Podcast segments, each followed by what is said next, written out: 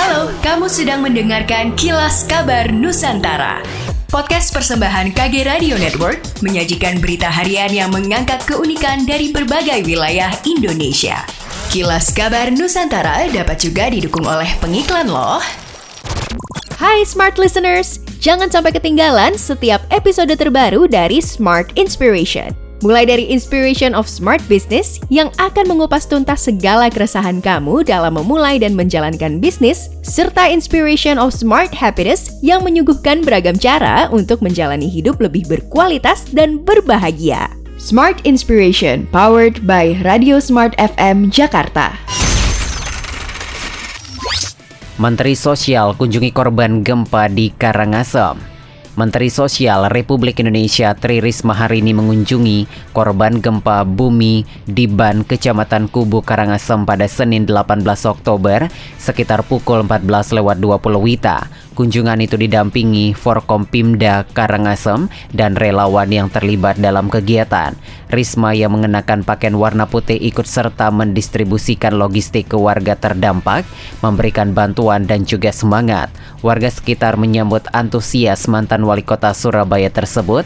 Warga mengucapkan terima kasih atas bantuan dari pemerintah. Kedatangannya ke desa Ban tujuannya untuk melihat secara langsung masyarakat terdampak dan memberikan langsung bantuan logistik. Tidak hanya itu, Kementerian Sosial juga telah menurunkan tim untuk mendampingi anak-anak yang terkena dampak. Tujuannya mengembalikan kondisi psikis anak. Kantor Kesyah Bandaran Utama Makassar, Sulawesi Selatan meminta nelayan dan pihak pelayaran mewaspadai dampak cuaca ekstrim pada pancaroba Oktober 2021.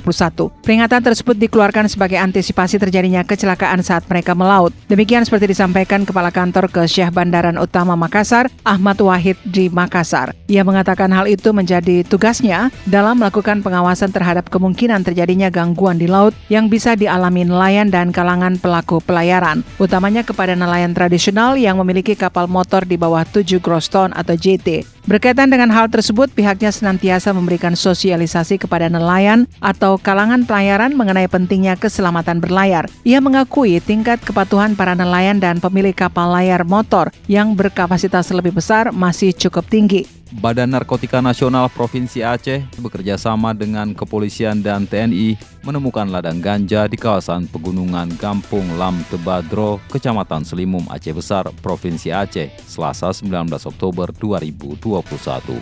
Penemuan ladang ganja di kawasan pegunungan yang curam dan terjal tersebut langsung dimusnahkan oleh petugas di lokasi dengan cara dicabut dan dibakar. Proses pemusnahan ladang ganja melibatkan sebanyak 65 petugas gabungan dari BNNP Aceh, Polda Aceh, Kodim 0101 Aceh Besar, dan personel Polres Aceh Besar yang dipimpin pelaksana tugas Kepala Bidang Pemberantasan BNNP Aceh, AKBP Mirwazi SHMH, serta Kepala Bagian Umum BNNP Aceh, AKBP Werda Susetio SI. AKBP Mirwazi mengatakan untuk bisa menuju dan mencapai ladang ganja di kawasan pegunungan Gampung Lam Tebadro, petugas langsung melewati jalan yang curam dan terjal serta menaklukkan lereng perbukitan.